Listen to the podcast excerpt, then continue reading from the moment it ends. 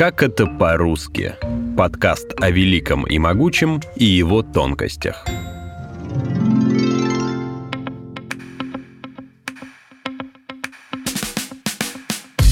Всем привет! Меня зовут Полина Панина, и обычно я рассказываю про спорт в подкасте «Странные виды». Честно говоря, меня всегда слегка бесило мое имя, и для подкастов я хотела придумать себе псевдоним. Ну, а за вдохновением полезла к классикам. Полезла к классикам. Моя фамилия Бендер. Может, слыхали? Нет, не слыхал. А, ну да, да, да, да, да. Откуда же в Париже может быть известно имя Остапа Сулеймана Берта Мария Бендербея? Литературные родители великого комбинатора Илья Ильф и Евгений Петров сами часто пользовались псевдонимами. Особенно отличился Ильф. За свою жизнь он успел примерить около 20 вымышленных имен. Илья был журналистом, писал для множества изданий, от серьезных «Вечерней Москвы» и советского экрана до совсем сатирических «Красного перца» и «Занозы». Звали будущего писателя Ехил Лейб Арьевич Файнзельберг. Указывать в газетах настоящее имя было просто неудобно. Уж очень длинная получалась подпись у текста. Сокращал он ее по-разному. И Ф, Илья Ф, и Фальберг иногда подписывался как Виталий Псилдонимов или Немаловажный. Постепенно из всей этой толпы получилась лаконичная Илья Ильф. Это эксцентрическое слово получалось из комбинации начальных букв его имени и фамилии. При своем возникновении оно всех рассмешило. И самого Ильфа. Он относился к себе иронически. Это был худой юноша с большими губами, со смеющимся взглядом, в пенсне, в кепке и, как казалось нам, рыжий. Соавтора Ильфа при рождении назвали Евгением Петровичем Катаевым. И вообще-то писать книги он не собирался. Сначала работал в Одесском уголовном розыске, потом перебрался в Москву к старшему брату, писателю Валентину Катаеву. В столице Евгений Петрович стал надзирателем в Бутырской тюрьме, но брат хитростью заманил его в газету. Катаев-младший долго сопротивлялся, оправдывался, что писать не умеет и не будет. В ответ брат ехидно высказался насчет небольшого жалования сотрудников Бутырки и предложил попробовать написать реальную историю из жизни Одесского уголовного розыска. Получившийся очерк Катаев-старший отнес в журнал накануне. Гонорар и правда выгодно отличался от зарплаты в тюрьме, так что Евгений Катаев бросил полицейское дело ради журналистики. А вот фамилию решил уступить старшему брату, взяв себе патроним, псевдоним, образованный от имени отца. Так получился Евгений Петров, верный друг Ильи Ильфа и один из создателей Остапа Бендера.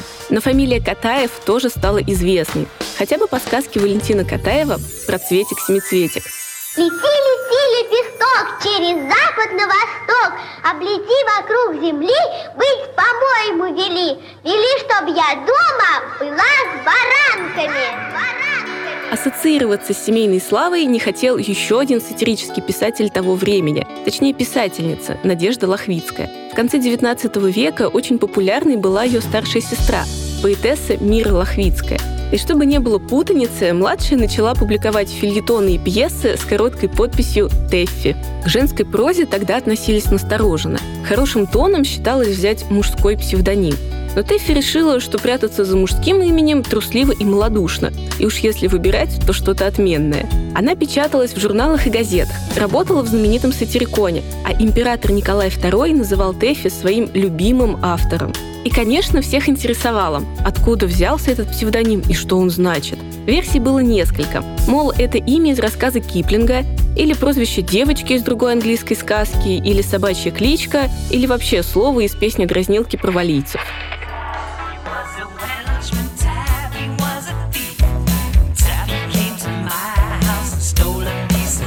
Чтобы ответить всем и сразу, Тэфи посвятила псевдониму отдельный рассказ. Если верить писательнице, к выбору вымышленного имени она подошла очень серьезно. Нужно такое имя, которое принесло бы счастье. Лучше всего имя какого-нибудь дурака. Дураки всегда счастливы.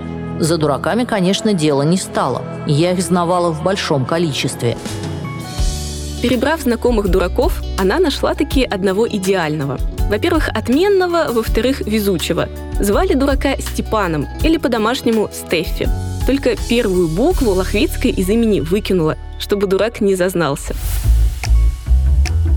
Еще один интересный вид псевдонима – литературная маска, когда под одним именем работают сразу несколько авторов. Самая известная маска русской литературы – Козьма Прутков. За этим псевдонимом скрывались Алексей Толстой и трое братьев Жемчужниковых. Фамилию компания позаимствовала у камердинера семьи Жемчужниковых. Настоящему Прудкову за это даже заплатили – 50 рублей. К имени придумали целую легенду. Где родился философ, кем работает и где живет. Было даже подробное описание его внешности и нарисованный по этому описанию портрет. Сначала Прудков публиковал шуточные басни, потом стихи и фильетоны. Но самыми известными стали крылатые фразы, афоризмы Козьмы Прудкова. Что имеем, не храним, потерявшие плачем. Век живи, век учись. Если хочешь быть счастливым, будь им. Псевдонимы брали не только из-за того, что не нравилось собственное имя. Например, Салтыков-Щедрин был серьезным чиновником, вице-губернатором Тверской и Рязанской губерний. Сейчас мы знаем его в первую очередь как писателя и журналиста. А вот тогда Михаилу Салтыкову приходилось публиковаться под именем Николай Щедрин. Ну, не по статусу вице-губернатору придумывать какие-то там рассказы.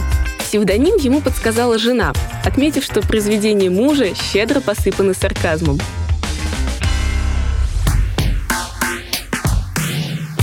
Похожей причине псевдоним пришлось придумать Игорю Всеволодовичу Мажейко.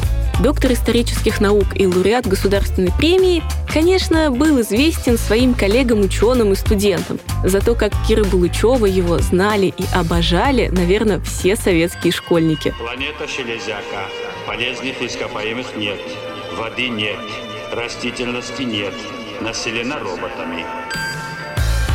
Ученый опасался, что его уволят из Института востоковедения, если узнают, что в свободное время он пишет фантастические книги. Тогда Мажейко взял имя жены, Кира, и девичью фамилию матери. Сначала на обложках его книг было написано Кирилл Булычев, но потом псевдоним немного сократили. Говорун отличается умом и сообразительностью, умом и сообразительностью. Подписывайтесь на нас в социальных сетях ВКонтакте или Телеграме. Эпизоды подкаста «Как это по-русски» можно найти в приложениях iTunes или Google Podcasts, а также на Яндекс.Музыке. Музыке.